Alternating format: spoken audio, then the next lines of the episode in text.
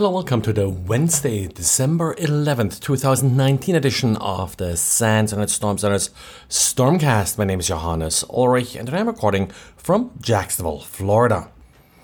Well, today is, of course, Microsoft's Patch Tuesday, but we also got an somewhat normal uh, updates from Adobe. What's sort of a little bit surprised here, we also got updates from Apple. Apple pretty much updated everything. So let's start with Microsoft. I would rate Microsoft's Patch Tuesday sort of as overall average. 36 vulnerabilities were fixed. Out of those 36, there are seven critical ones, and one, and it's of the interesting part here, that already was being exploited according to Microsoft. The vulnerability already got exploited is CVE 2019-1458 and it is uh, a vulnerability that allows approach escalation. So that's why Microsoft rates it as important. What's sort of a little bit interesting here is that Kaspersky Labs reported this vulnerability originally and apparently they found it in the wild being exploited uh, in conjunction with uh, Google Chrome Zero Day that was patched in November. With both vulnerabilities being patched, Kaspersky released details about this particular exploit. They're calling this Operation Wizard Opium, and it did affect a Korean news site. So essentially, what happened here is this Korean news site got uh, compromised and JavaScript was added to their page. This JavaScript then used the Chrome vulnerability in order to be able to execute code on the victim system, and then the approach escalation vulnerability in Windows in order to gain system access. And of course, uh, they are now also no longer restricted by the sandbox. A little bit odd to see a vulnerability like this being used in a news site that apparently has a very broad audience.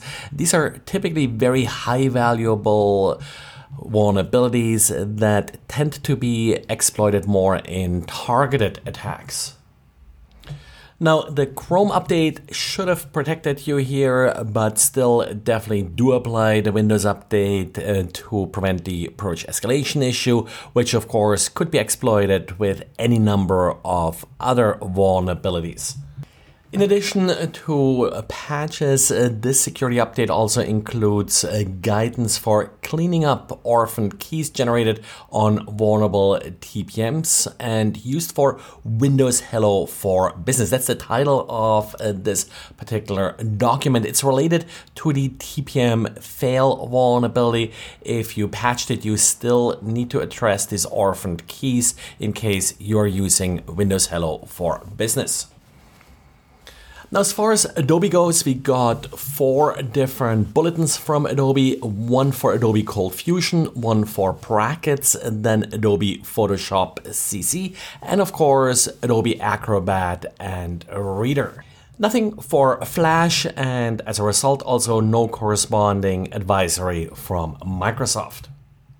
As far as Adobe Reader goes, which is probably the most commonly installed piece of software among uh, the ones that Adobe patched today, there are 21 vulnerabilities being addressed. Several of them are rated as critical and allow for arbitrary code execution.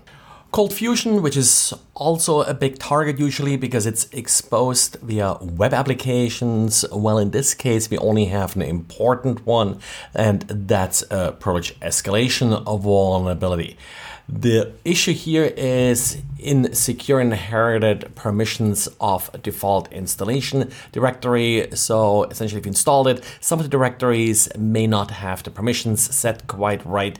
Likely not a huge problem and something that you should have fixed if you followed the lockdown procedure that usually should be applied.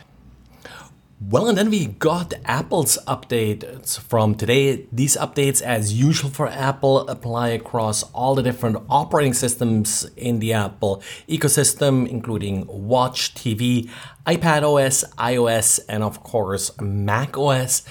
Couple vulnerabilities that stick out there. Uh, one vulnerability that allows arbitrary code execution when receiving a FaceTime call. I think there was a similar vulnerability a year or so ago that was exploited in some targeted attacks. Also, a lot of open source software got updated.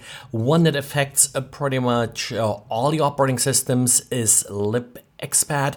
That's an XML parsing library, and again, a code execution vulnerability here.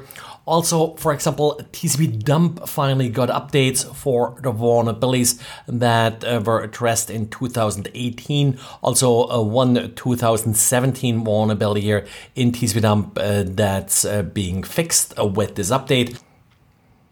Well, then I got one more patch, and, that's from Intel. Intel updated a bunch of sort of firmware issues. One interesting kind of vulnerability that they are patching here is referred to as Plundervolt.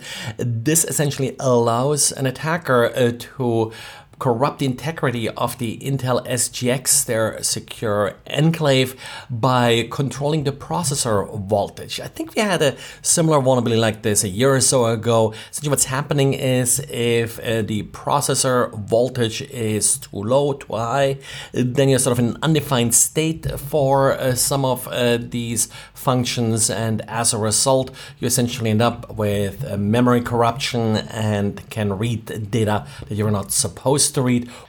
But with all the updates today, I haven't had a chance to look at the exact details of this vulnerability.